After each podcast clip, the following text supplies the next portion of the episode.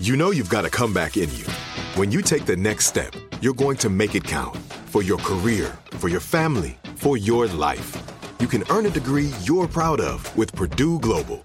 Purdue Global is backed by Purdue University, one of the nation's most respected and innovative public universities. This is your chance. This is your opportunity. This is your comeback. Purdue Global, Purdue's online university for working adults. Start your comeback today at purdueglobal.edu.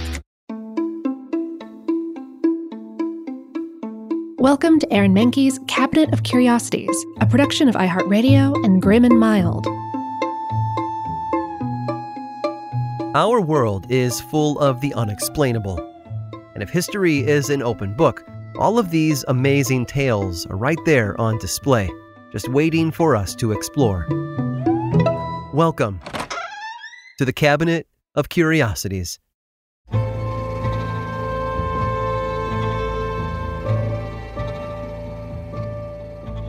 The story of Pierre Picard wasn't actually told by Pierre Picard. It was told by one Antoine Allut, the man responsible for his murder.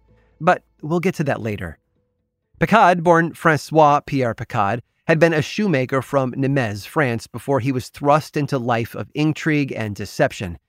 He had everything going on for him. He had a good job, the love of a beautiful, rich woman named Marguerite Vigoureux, and hardly a care in sight.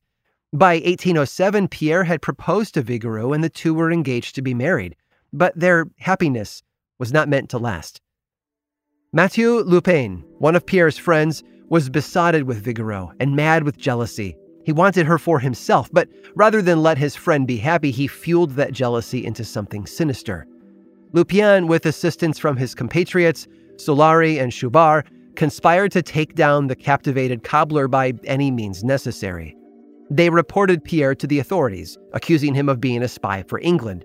Allut was aware of the false nature of the accusation, but did not participate in its spread, nor did he refute it to help Pierre. So Pierre was arrested, on his wedding day no less, and whisked off to Fenestrelle, a fort in northern Italy that had been turned into a prison by the French. Seven years passed, during which time Pierre started digging, but not to freedom, rather to the adjacent cell, Inside was an Italian priest named Father Torri. The two inmates sparked up a strong friendship, and one year after they'd met, Torri informed his companion of a hidden treasure that he had left behind in Milan. The priest died shortly after the confession. Pierre finally got his first taste of freedom when he was released in 1814. The first stop on his journey back to society? Milan, to recover the treasure Father Torri had told him about. It was all there and it was enough to buy him a new identity and get him back to France to pull off a revenge scheme like no other. But he didn't jump right in. Pierre took his time 10 years, in fact, to perfect the plan. His first course of action was to seek out Allut and get the names of the men who had had him arrested. And Allut gave Pierre all the information he needed, including the juicy tidbit that Lupin, the ringleader of the whole plot, had married Pierre's former fiancée two years after the arrest. With anger coursing through his veins, Pierre picked off each member of the offending party one by one. He stabbed Schubart to death with a dagger before poisoning Solari, but the piece de resistance he saved for Lupin and his family. First, he tricked Lupin's daughter into marrying a criminal, and once they were wed, Picard had the groom arrested, which made the daughter so distraught that she died of shock. Lupin's name had been tarnished now, but there was still more work to be done. Pierre set his sights next on Lupin's son, whom he convinced to steal a bit of gold jewelry. The theft was found out and the son was incarcerated. And as if that wasn't enough, he then set his former friend's restaurant ablaze, his penultimate act of revenge before finally stabbing the man to death. That shouldn't have been the end of it all, but Allut found out what Pierre had been up to and kidnapped him for his money. When Pierre refused to pony up, however, Allut mortally wounded him and left him for dead, by the time the French police arrived, Pierre was close to death. He told the officers everything, the whole story of his revenge, before he succumbed to his injuries and died. Allut ran off to London, where he hid in obscurity until his death in 1828, but not before he told his side of the story to a French priest. Allegedly, parts of the epic tale he had not been privy to had been relayed to him by the ghost of Father Torri, the priest who had befriended Pierre in prison. And here's where I have to point out that if this murderous and intricate revenge plot sounds familiar, it's for a very good reason. It was published by an archivist with the Paris police in 1838. His name was Jacques Peuchet, and he had put a series of books out called Memoirs of the Paris Police. But they aren't the reason we know the story today, because another author happened to come across it and adapted it for his own purposes. The character of Pierre became Edmond Dantes, who was arrested on false charges on his wedding day. He spent 14 years in prison for a crime he didn't commit, where he met an Italian priest who told him of a buried treasure that had been hidden away. But it wasn't buried in Milan like Father Torri's treasure. This one was on the island of Monte Cristo. The Count of Monte Cristo became one of Alexander Dumas' most famous works and inspired by the supposedly true experiences of the world's unluckiest shoemaker.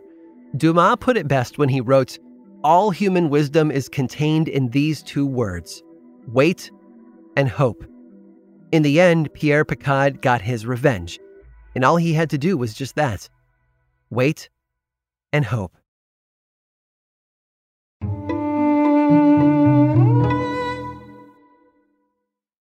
Do you dream of a healthier life, but education feels out of reach? Trinity School of Natural Health makes holistic education accessible with online programs to fit your busy schedule. Trinity School of Natural Health makes holistic education accessible with online programs to fit your busy schedule. Trinity School's Certified Natural Health Professional Program is the perfect entry point to gain foundational knowledge to empower yourself, your family, and your community to live healthier lives. Turn your passion into a career. Visit trinityschool.org for more info now. Right here, right now. Find your beautiful new floor at Rite Rug Flooring.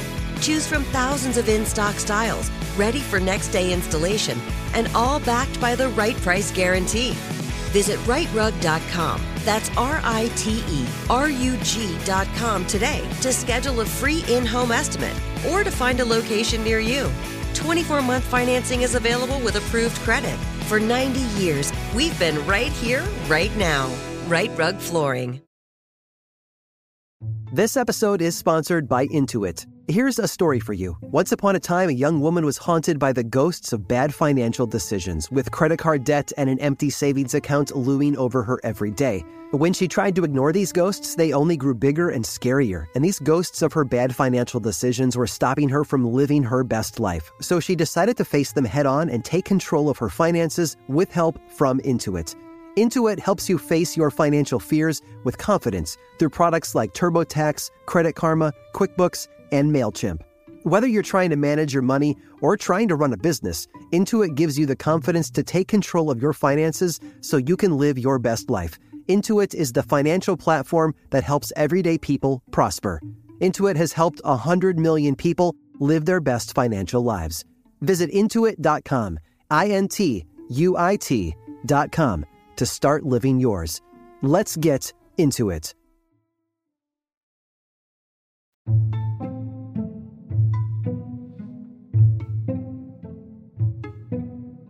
Once out of nature, I shall never take my bodily form from any natural thing, but such a form as Grecian goldsmiths make of hammered gold and gold enamelling. Those words come from a poem called Sailing to Byzantium, written in 1926 by William Butler Yeats.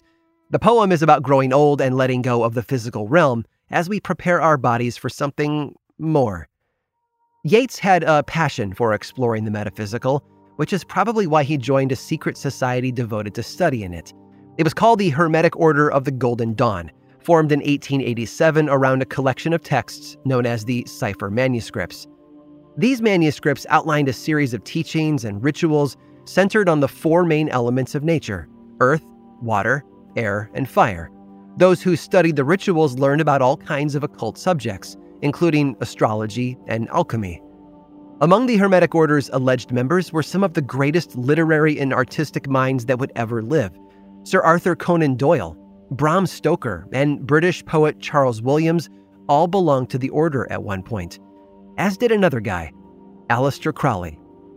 Crowley, born in Warwickshire, England in 1875, was more than just a writer. He dabbled in several interesting hobbies, such as painting and even mountain climbing, but he was also an occultist Crowley founded a religion known as Thelema, meaning will in classical Greek. He relied on a text written himself called the Book of the Law, which was something of a Bible for his religion. He had written it while on his honeymoon in Egypt, and its words had allegedly been dictated to him by the disembodied voice of his guardian angel named Aiwass. Crowley's beliefs ran deep. To him, magic was real, and not the kind of magic one might encounter at a holiday work party or on a Las Vegas stage. Magic, which he spelled with a CK at the end, was the bridge between science and religion. Change was possible through the power of sheer will. Meanwhile, Yeats was being courted, magically speaking, by a Russian journalist named Helena Blavatsky. She was the dubious head of the Theosophical Society, an organization that sought to join the mysticisms of the East and the West together. And she wanted Yeats to become a member, but the poet was just too out there for them. He chose to spend his time performing magical experiments, a passion that he referred to as the most important pursuit of my life.